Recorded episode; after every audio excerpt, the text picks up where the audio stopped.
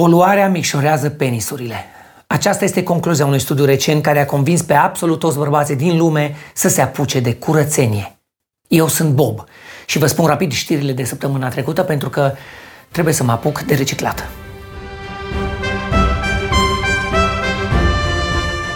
În România, rata de infectare la nivel național a ajuns la 0,4, Flavia Groșan la sută.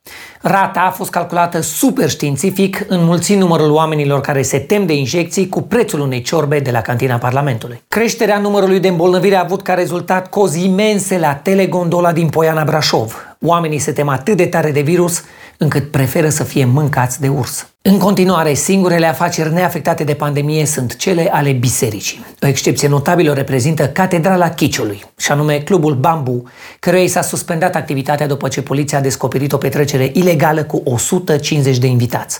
Mulți dintre aceștia au fost amendați, fiind mai sexy decât prevede legea. Premierul Florin Câțu a anunțat noi restricții, iar UPS Teodosie a anunțat că îi se rupe. Din păcate, românii nu s-au putut concentra la spusele premierului, având mintea ocupată de fantezii erotice în care îi sfâșie tricoul de rocker și se joacă cu degetele prin părul lui rar de adolescent bătrân. De aceea îl rog pe colegul Cucu să ne spună care sunt noile restricții. Ieșitul din casă va fi interzis după ora 8 seara în toate orașele cu mai mult de 3 podcasturi la mii de locuitori. Totuși, în orașele în care incidența de șaormerii per cartier este mai mare de 7, toate sălile de fitness vor fi deschise, dar vor fi deschise degeaba, pentru că, în final, oricum urma câștigă, cu sau fără maioneză. Noile restricții au intrat în vigoare duminică sau urmează să intre mâine sau există doar în capul lui Arafat. Asta e valabil la orașe. În satele cu magazine care dau pe datorie, programul rămâne același dar numai dacă patroana dă și ea o țuică la domn primar. Ruskvoia prezidentskvoia, Vladimir...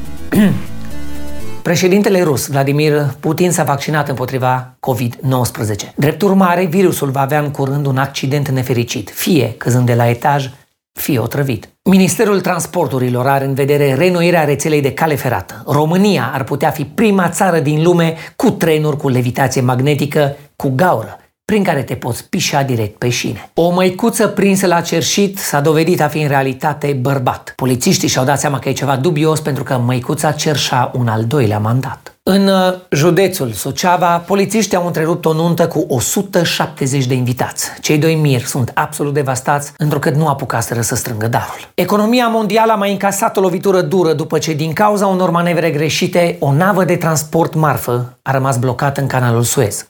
Ah, au deblocat-o. Totul e ok. Înainte de a deveni memă pe internet, Cargobotul a desenat pe hartă ceea ce pare a fi un penis. Dragoș, care a trimis la viața lui mai mult de trei dick picuri, ne spune de ce a ales capitanul navei să traseze un penis pe harta GPS. Răspunsul este cât se poate de simplu. Capitanul a desenat un uh, penis pentru că i-ar fi fost mult mai greu să deseneze un vagin. Penisul are o formă clară, adică ușor recunoscibilă. Vaginul este mult mai complicat de desenat, pentru că nu are o limită clară, nu știe exact unde începe și când se termină, dacă mă înțelegi. Și în plus, vaginul are mai multe falduri, anexe și accesorii, care sunt greu de redat la modul minimalist în câteva liniuțe. Ba mai mult, din pricina coafiurii, vaginul poate fi complet camuflat. Și atunci ce să mai desenezi, Bobby? Desenezi un penis, pentru că e mai ușor. Ok, Dragoș, dar totuși, de ce să desenezi așa ceva? Desenatul de organe sexuale este a doua cea mai veche formă de manifestare artistică umană, asta se știe.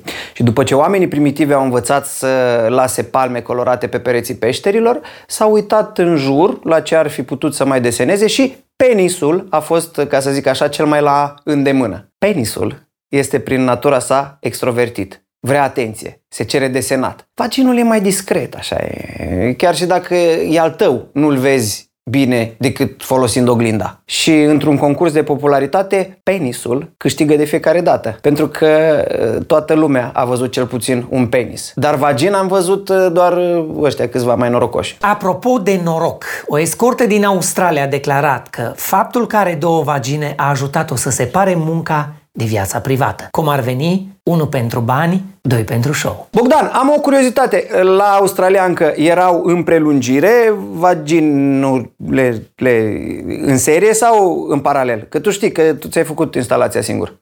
Uh. Apropo de vagine, scandalul dintre USR și AUR se intensifică. Nu poți să faci lege în Parlament dacă nu faci legea pe hol. Așa că deputații celor două partide și-o dau din vorbe ca în curtea școlii cu fiecare ocazie. Că ce mă, păduche? Ce? Cum adică vii tu spre mine să mă ameninți că ce? Că ce? Nu înțeleg. Bă, dispar mă de aici. Tu auzi ce spun? Bă, dispar de aici, nu auzi ce spun? O altă confruntare din războiul tocilari versus băieți răi a avut loc săptămâna trecută, când parlamentarul AUR Dan Tănasă a încercat să-l împiedice pe Dan Barna să țină declarația de presă. Când Dan Barna i-a reproșat faptul că urlă ca o șoșoacă în călduri, Dan Tănasă a răspuns cu un sincer și călduros, nu ne tragem de chiloți. Avem, avem un troll, un troll aici de față.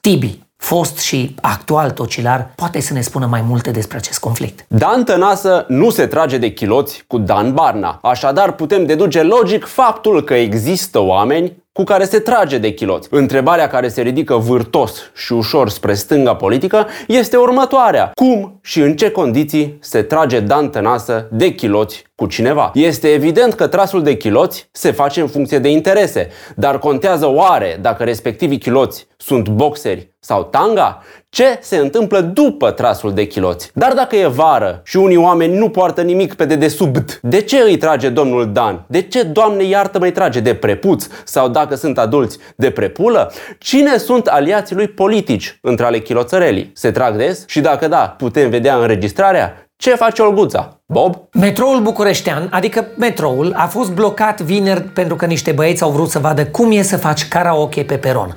Circulația s-a reluat spre seară după ce reprezentanții sindiclanului Metrorex au jurat pe roșu că, deși chioșcurile de la metrou sunt sub pământ, ele nu fac parte din economia subterană. Pentru a ascunde faptul că un profesor nu purta mască în sala de clasă, Inspectoratul de Poliție Suceava, din județul Suceava, a modificat poza pe calculator, cu carioca. Trucajul este atât de evident și de trist încât cel care l-a făcut a fost angajat deja să lucreze la Instagramul Loredane Groza. Ministrul apărării a postat pe Facebook din greșeală parolele de acces ale unui call center al armatei. Și mai penibil este faptul că această poză a adunat doar 23 de like-uri. În România, dacă vrei să descoperi cine e spion, ajunge să aștepți, că sigur o să fie teguit pe Facebook. Ăștia suntem și cu asta defilăm. Pe jos, că metroul e blocat. Eu am fost Bob și sper să adun mai multe like-uri decât ministrul. Până data viitoare, dați un share și o abonare. Și la Patreon o completare.